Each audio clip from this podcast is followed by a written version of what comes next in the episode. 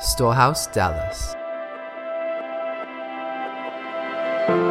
This is our third installment on the fear of the Lord. How many of you have been enjoying the fear of the Lord? Isn't it good? The fear of the Lord is the beginning of wisdom, and I love it. I have been so enriched myself by just going deep in the scriptures, and we have so many prophetic words and visions and dreams over the years that, that the fear of the Lord was going to be uh, very significant in the coming outpouring of, of his spirit in the earth. And so um, let's just get right to it. Um And so I want to talk to you, I've been talking about timing, and I've been talking about um, in Matthew twenty-four where um, he talks about, Jesus is talking about, we won't know the the hour, we're not going to know the, the day and the hour of his return, but we are going to know the season. And he gives the example of the fig tree, and the fig tree is significant because it, it symbolizes Um, Israel. And so he said, when you see the fig trees begin to bloom, you know that you're in the generation of the Lord's return.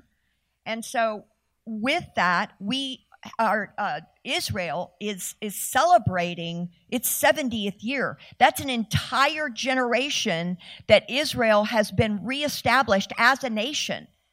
And and and this is so incredibly significant because what's happening is we're actually seeing the fig tree bloom. And so we have to say, okay, let's be mindful, because he said within that generation that the Lord is going to be returning. So therefore, we need to begin to be watchful and be like wise virgins and have oil in our lamps and have our, our wicks trimmed. And so it's been over two thousand years since Jesus was resurrected. And I was so confronted the other day in Acts two, how Peter was talking, he was preaching the gospel after, after Pentecost, after the Holy Spirit fell. He's preaching the gospel, and he he's talking about Jesus. And, and, and what he was saying about Jesus, it hit me. Like, he... was only forty days out from having been with him. And so it was so fresh and, and, and so real. The flesh and the blood of his Savior, he knew him. He held him. He touched him. And it, and it just hit me. This is a real man. This is not just a story. And we get so used to stories that sometimes we we don't have the revelation deep within our hearts. It doesn't hit us again.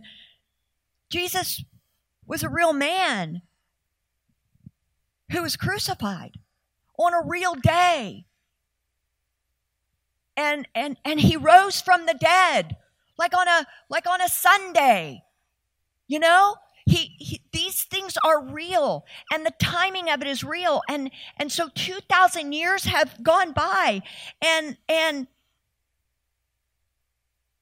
we can know that he's coming back, and we're beginning to see the signs of it. And, and here's the thing. It's not an idea, but there is going to be a real day where he steps foot on the earth again. And everything will come under the full dominion of his authority. And, and, and like Lindsay said, every tear will be washed away. And it was prophesied that there would be a former and a latter rain. Jeremiah five said this, "Let us now fear the Lord our God, who gives rain, both the former and the latter in its season." Hosea six three says, "Let us know, let us pursue the knowledge of the Lord. His going forth is established as the morning. He will come to us like the rain, like the former and the latter rain to the earth. He will come to us in this way." And so The when he talks about the former rain, which James also spoke about the, the, the former rain, what the former rain does, and John knows this because he's a farmer, the former rain, it softens the ground to receive the seed. Now remember, in Jesus said, unless a grain of wheat falls to the earth and dies, it remains alone. But if it dies, it bears much fruit. And so what the former rain did at Pentecost and the outpouring of the Holy Spirit is that a seed fell into the ground, and the, and the, and the former rain began to saturate the ground to receive the seed. And it has held the seed. And he said, but there will be a latter rain. And the latter rain was for the time of the harvest. And it would begin to prepare. It's. Um, I wrote this down because I'm married to a farmer. I, I, I'm not a farmer, but the latter rain comes right before the harvest to ripen and prosper the fruit so that it's ready for harvest. And the, the latter rain is going to come unto a great harvest. And so there's going to be an outpouring, just as Peter described the outpouring of the Holy Spirit. He used that terminology. It, there is going to be an outpouring again of the glory of God on his church in order to, to begin to gather in the last day's harvest.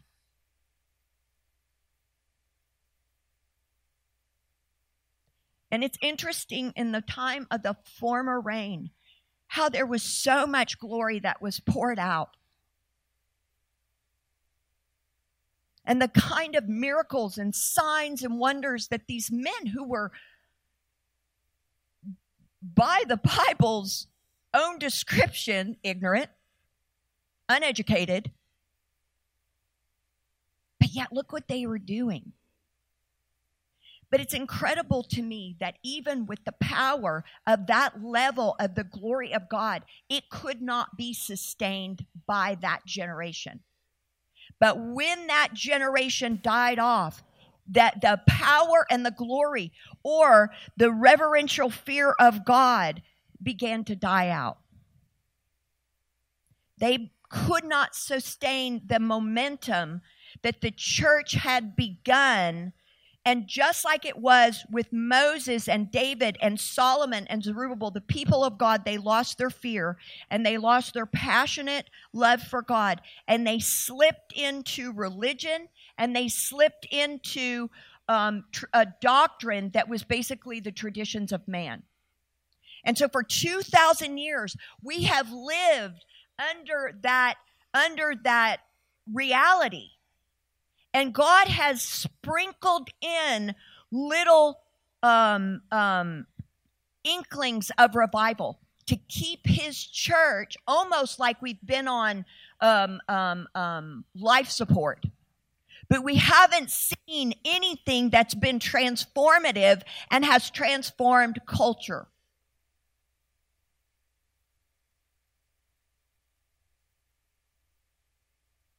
The word says that heaven must retain him until the restoration of all things, and that we will be the ones that make his enemies his footstool.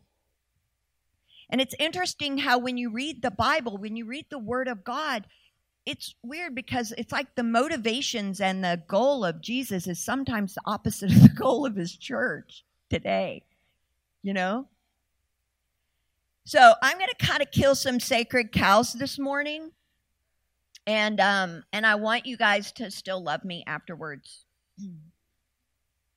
I've been reading John Bevere's book called um, The Fear of the Lord, and this he had a revelation which I thought was just phenomenal, and I wanted to share it with you because I thought it was so powerful. Um. In the former and the latter rain time, the glory of God was so powerful and will be so powerful in our day, but was so powerful in the former time that that there was such intensity attached to it that the fear of the Lord, it actually coincides with the glory of the Lord. The two go hand in hand. It's like a hand-in-glove experience. And I want to share with you these three examples Um, that I just think are brilliant. Um, and so what I'm doing is a case study. The glory of God and the fear of the Lord. The glory of God and the uh, and the and the corresponding uh, judgment for the irreverence of God. Are you with me? So I want to first talk about the sins of Aaron's son. Both of his sons who were working in the temple, uh, Nadab and Abihu. Um, what they did is they were trained by their dad to, to do work in the temple as priests before God. And so you had the glory of God that was poured out on the on the tabernacle. Now, do you remember the stories about how the glory would be so great that you could actually see the fire on it? And um, and so what they did is they brought profane, uh, profane uh, fire before the Lord, which he had not commanded them to do, and they were actually consumed by the fire and killed instantly. So the glory of God was so fierce, it was so radiant, it was so powerful that that within that there could not be any irreverence for the things that God had commanded them. So when they went opposite of that and took the things of God as common, it actually consumed them right there, and they, they were killed. And I want to I want to take that and I want to juxtapose that now to the sins of Eli's sons, Hophni and Phinehas, whose sins were really horrible. I mean, they're sleeping with women in the temple. They're bribing people. They were like the mafia, and they were bribing people for money. They were corrupt sons. So here you've got Aaron's sons who are immediately killed, and you have Eli's sons that within the temple are allowed to do all of this. So, so why is this? Why are some priests judged more severely than others? And I think it's a great case study. It says this, and I'm, and this is uh, the case that, that John Bevere made. He said in First Samuel chapter three, verses one through three, it says, "The word of the Lord was rare in those days. There was no widespread revelation, and it came to pass at that time, while Eli was lying down in his place, when his eyes had begun to grow so dim that he could not see, and before the lamp of God went out in the tabernacle of the Lord, where the ark and where the ark of the God was, or the Ark of the Covenant was." And so there were several things that were happening. The power of God had become so low and so dim that they believed that they wouldn't be judged for the things that they were doing. And so God's judgment may have been delayed, but God's judgment still came. And eventually both of them were killed in battle, and Eli fell dead when he heard the Ark of the Covenant had been uh, stolen.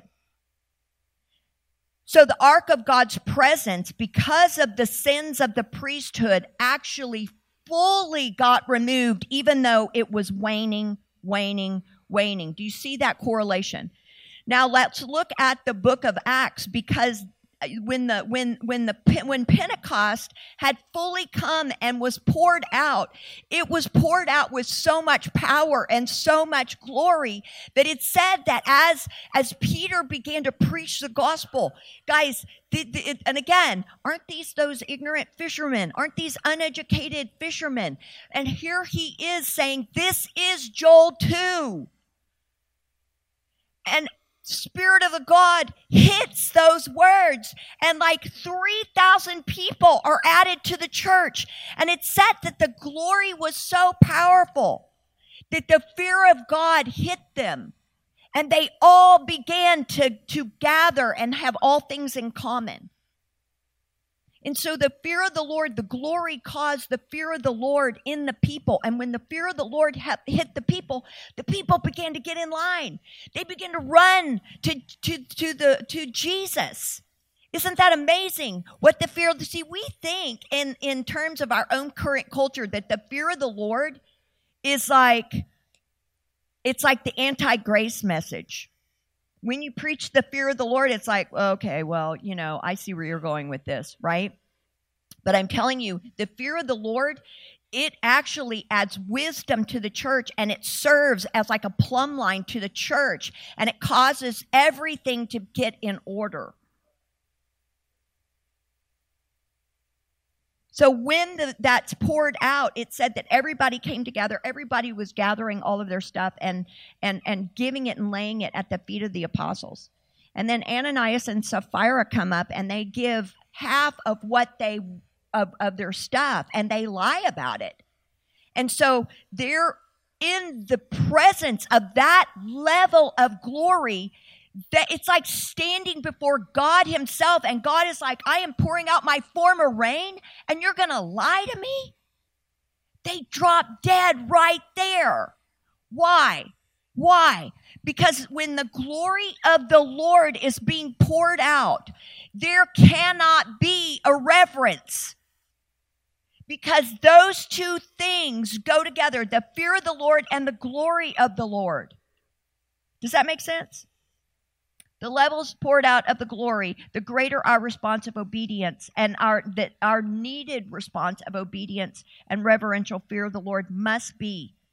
And so as we are preparing ourselves, church, to receive the latter rain, so we too must understand what it is to be to have a, a reverential fear of the Lord that leads to obedience to the will of God, no matter what he's saying in our lives. And I saw at the beginning of two thousand seventeen, I saw God taking, and he was beginning to test his people to see if they would do what he said. And he was saying this, this road that was narrow is getting more and more narrow. And I'm going to see who is with me in word or who is with me in heart. Does that make sense? He's saying you confess Jesus with your words, but your heart is far from me because your actions speak the opposite of what my word is saying. Paul said this about the church in the end of the age in Second Timothy three. For people will love only themselves, their money. Now, this, he's talking to the church. He's not talking about the sinners. He's not talking about the unbelievers. He's not talking about the culture. For people will love only themselves and their money. They will be boastful and proud, scoffing at God, disobedient to their parents, and ungrateful. They will consider nothing sacred. They will be unloving and unforgiving. They will slander others and have no self-control. They will be cruel and hate what is good. They will betray their friends, be reckless, be puffed up with pride, and love pleasure rather than God. They will act religious, but they will reject the power that could make them holy and godly.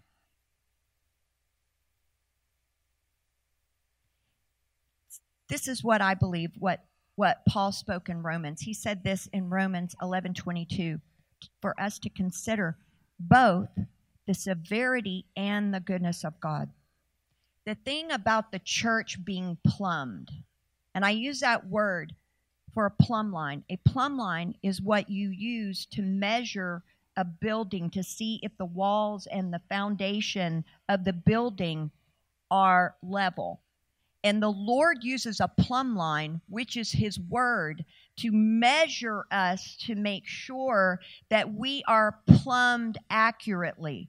So if I, as a, and I've, I've seen this, and I've actually debated several ministers of the gospel.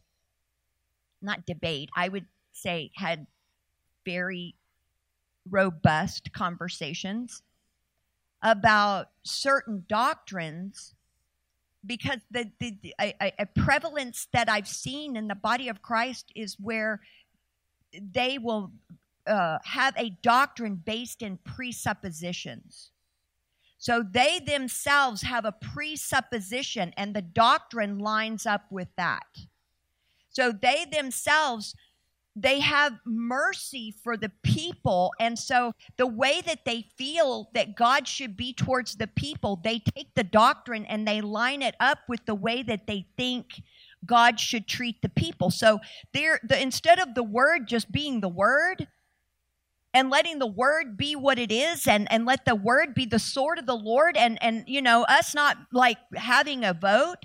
They take a, a position based on their feelings, their emotions, or whatever. And I'll tell you, I believe that the, the leadership in the body of Christ needs to go through some serious deliverance. Um, John and I go through deliverance every two years, whether we need it or not, which normally we need it. But the reason why is because we have to be very careful with our filter. And our filter, we have to grow in love, but we have to get all of the clutter out so that we can see the, see the word rightly and balanced. Because if we have a balanced approach to God, we see him as Father and Judge, as King and Lord. And so these are that these this is the way that we read the word. We don't just say, "Oh, it's Papa God. I'm just going to climb into his lap. He's Father. That's all he is. He's Father to me. He's just Father. I'm just going to sit in his lap, and I'm going to continue to live my life like hell and do whatever I want, but Papa, Papa, oh, Papa, I'm going to climb into your lap." Well, guess what? Your dad is a loving father, and you can approach him boldly because he's merciful and kind and long-suffering and all of that, but I got news for you. He also just happens to be the king of the universe, and what he says is it goes. There's no, there's no debating that, and I love what Billy Graham used to always say. He used to say this. Um, people would ask him the question and try to trick him and get a hook in him. And they would say over and over and over, "So what you're saying is if I don't believe that Jesus Christ is Lord, and if I don't accept Jesus, that I'm going to hell?" Now think about that. They were trying to trap him by getting him to say, "Yes, that is what I, I believe." And he said, um, he would always take it back and he would say, "Well, it's it's not important what I say, but the Bible says this." And he always took every argument back to the Word of God. This is what the Word of God says. I don't get a vote. I don't get a position. You know, we would all run if we saw somebody, and we do that. You know, as evangelists, we should all be evangelizing wherever we are, but we want to save as many that can be saved. That's why we have prayer up here all the time. We're laying a foundation for evangelism. We're laying a foundation that we can save a city. It's not unto, I just want to lay around and, you know, la, la, la, la, la, la all day long in the presence of the Lord, which, by the way, that's that's awesome. But it is for a purpose. It is unto a great harvest. So we must balance the fear and the love in our approach to God, which keeps us from having itching ears. Uh, I recently saw this cartoon that somebody sent me. Oh, wait, it was Amory. And there were two pulpits. One pulpit had the writing on it, "The Word of God, what you need to hear." And the other pulpit had written on it, "The Word of God, what you want to hear." And the pulpit with "The Word of God, what you want to hear" had this long line of people in it. And the one that was "The Word of God, what you need to hear," there was nobody lined up there.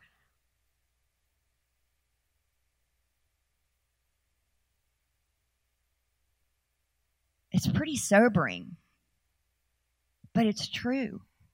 What keeps us from having itching ears? That's what the Bible called it, that they will, that they will raise up for themselves teachers that tell them what they want to hear. I want you to be Santa Claus to me, God. I want you to be my Facebook friend. And I want you to like everything that I'm doing, because all I can hear is your good news over me. And there is good news. The good news is that we have a Father who loves us, but a Father who also disciplines us, who keeps us from harm, who who gently corrects us, who puts people in our lives that'll help us to say, oh, you better not go down that road. Wait, you're going down. Okay. And then helps to pick us up when we fall. Amen?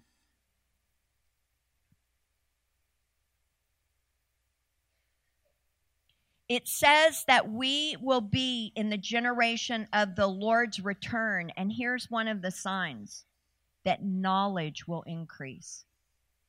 That knowledge will increase. Beloved, we are in the day where this is the information age. Welcome to the information age. Everything, all knowledge for all time is available to us. Isn't that amazing? And it, mathematicians have said this. They said that there are actually no algorithms, no integers that can project the increase of knowledge because it's so exponential. We are living in that day where knowledge is increasing. But in this information age, what I'm seeing happening is that words, you know, a word, you can look up a word. Remember the dictionary, Webster Dictionary? Remember encyclopedias? How many of you had those? Like the guy would come to your house and sell you encyclopedias. Okay, some of you may not remember that, but anyway, so now you've got Wikipedia and you've got encyclopedias online. Praise the Lord. Um. But here's what's happening. I actually saw someone tweet this the other day. They said that words have been so twisted that a word doesn't mean what a word means anymore.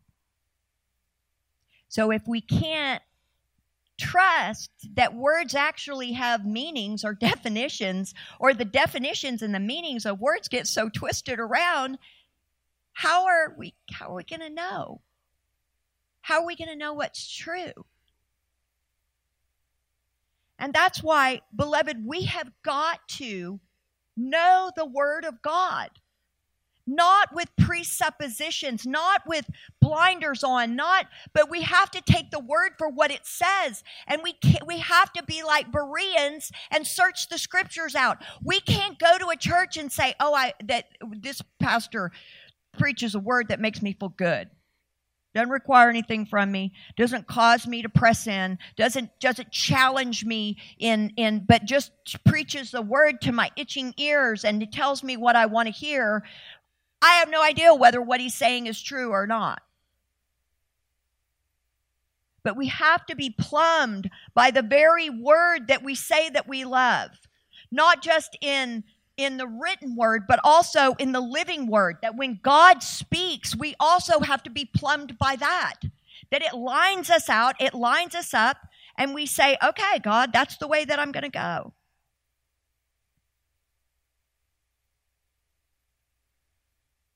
See, I believe that what we're seeing is a huge perversion of the grace of God, that the grace of God, because we don't fear God and because the truth of the Word of God is not being preached in our pulpits, they are saying, grace, grace. Keep sinning. Keep doing these things. Keep living lives according to your own desires. As it said in, in Second Timothy, your own fleshly desires, just keep doing that. It's okay. Grace covers it. Grace covers it. Grace was never meant to be an excuse, but grace was given to us as a supernatural empowerment to overcome and to become holy as He is holy. I thank God for the grace of God because it was grace that I got saved. Just as, as Jesus said to Nicodemus, okay, wait, what are you talking about this salvation? You're saying um, I have to be born again. Does that mean I go back in my mother's belly and I get born again? What are you saying? You see, it is it is a supernatural thing that causes the Spirit of the living God to come on the inside of us. You can't do that in your own strength. I can't get Jesus in my belly. I can't get Jesus in my body. But He comes and He lives on the inside of us through grace because grace is supernatural. Now, when I get in hardship, like, for example, when my daughter, after she uh, was in her accident, and it was a quadriplegic, and I was having to work so hard to help her. Those were the days where I was up every two hours. She was like a baby, but in a grown-up's body. Up every two hours, flipping her every two hours. I had to go turn her. I had to feed her. I had to help her walk. It took me an hour and a half to get her dressed. You know, I mean, she couldn't put her pants on, you know. I mean, it was just, it was like dressing a rag doll. And and and and during that time, for two years, I did not see another person. I rarely got to go to church. We, um, I didn't really get to see many of my other children. And I just remember the complete and total exhaustion. And all I wanted to do was run. Where's my exit? But I knew there was no exit for me. I knew that I had been called to love her and help her. So all I could do on those days where I thought, I'm not going to survive this. You guys know what I'm talking about. Where you hit those walls and you're like, I'm not going to survive this. But grace will survive it for me. So I would cry out and I would ask the Lord, I need grace right now. I can't wait. I am dying here. I'm doing what you told me to do. Now, God, help me.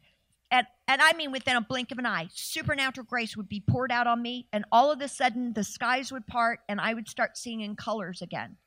And I had my, like I could breathe again. That is the supernatural grace that God said that we are to access and live in. It is not an excuse to sin. It is not an excuse to overlook sin. Did I make my point? Y'all still love me? I love what Georgie and Banoff said. He said, we're to be happy and holy. Just because you're seeking out holiness doesn't mean you're a drag.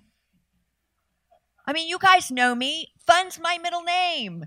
But I pursue with all my heart. I want. I didn't come this far to come this far. I want it all, you know? And and this reality of the fear of the Lord helps to prepare us for this latter rain that is upon us. I want to see preaching that cuts between soul and spirit. I want us to be plumbed in a way, like Billy Graham said, if you will have the courage, if man, if women will have the courage to stand up and begin to speak the truth, then the spines of men will be stiffened. That it will cause a whole generation to begin to stand up and speak the truth for themselves, and they themselves will not only be encouraged, but they will find themselves being courageous and saying, no, it's not that way. It's this way. Let me help you find the way that is the way that Jesus died for. He did not die for a sloppy gospel. He died for a people that looked just like him.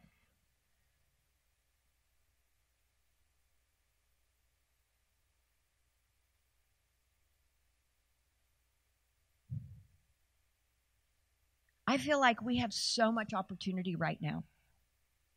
I am so hopeful over what God is doing in us and through us as a church, as a community, as a family.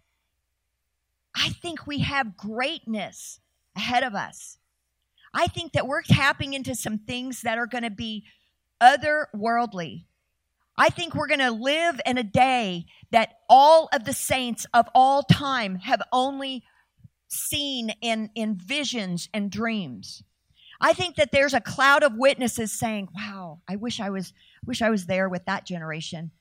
Man, I would love to, I would love to die and have the flesh die and, and have the spirit poured out like never before. And that we would soar. A lot of us may actually be martyred. This has been prophesied over John and I, I don't know how many times, countless times. We're like, oh, yeah, great. But really? A crown of glory? Come on. I can't wait. These are the things that make me come alive, that we would live those kind of lives, not a moderate Christian life, but an exceptional life where we're like firebrands, right? Come on. Oh, Lord. All right, let's stand. Lord, I ask you, God, that you would give us grace to overcome, that you would give us the grace that we need to pursue holiness. I thank you, God, that it's not by might nor by power, but by your Spirit, Father, that we're going to look like you. I thank you, Father, that you are preparing us as you're preparing a bride for a wedding. I thank you, Father, that you are igniting the, the light that is on the inside of us, and that we are going from glory to glory to glory to glory. I pray and ask you today, God, that you would put a holy dissatisfaction in us, that we will not be satisfied with yesterday's manna, with yesterday's revelation, God, but we would pursue you with our whole hearts, God. We ask you for a spirit of the fear of the Lord, that you would give us the fullness of this, God, and that we would be lovers of God, not lovers of money or lovers of men. But God, you would make us lovers of you, lovers of ourselves, and then lovers of our neighbor. In Jesus' name, amen. If you've been inspired by this message, we invite you to partner with us by visiting storehouse dallas dot com forward slash give.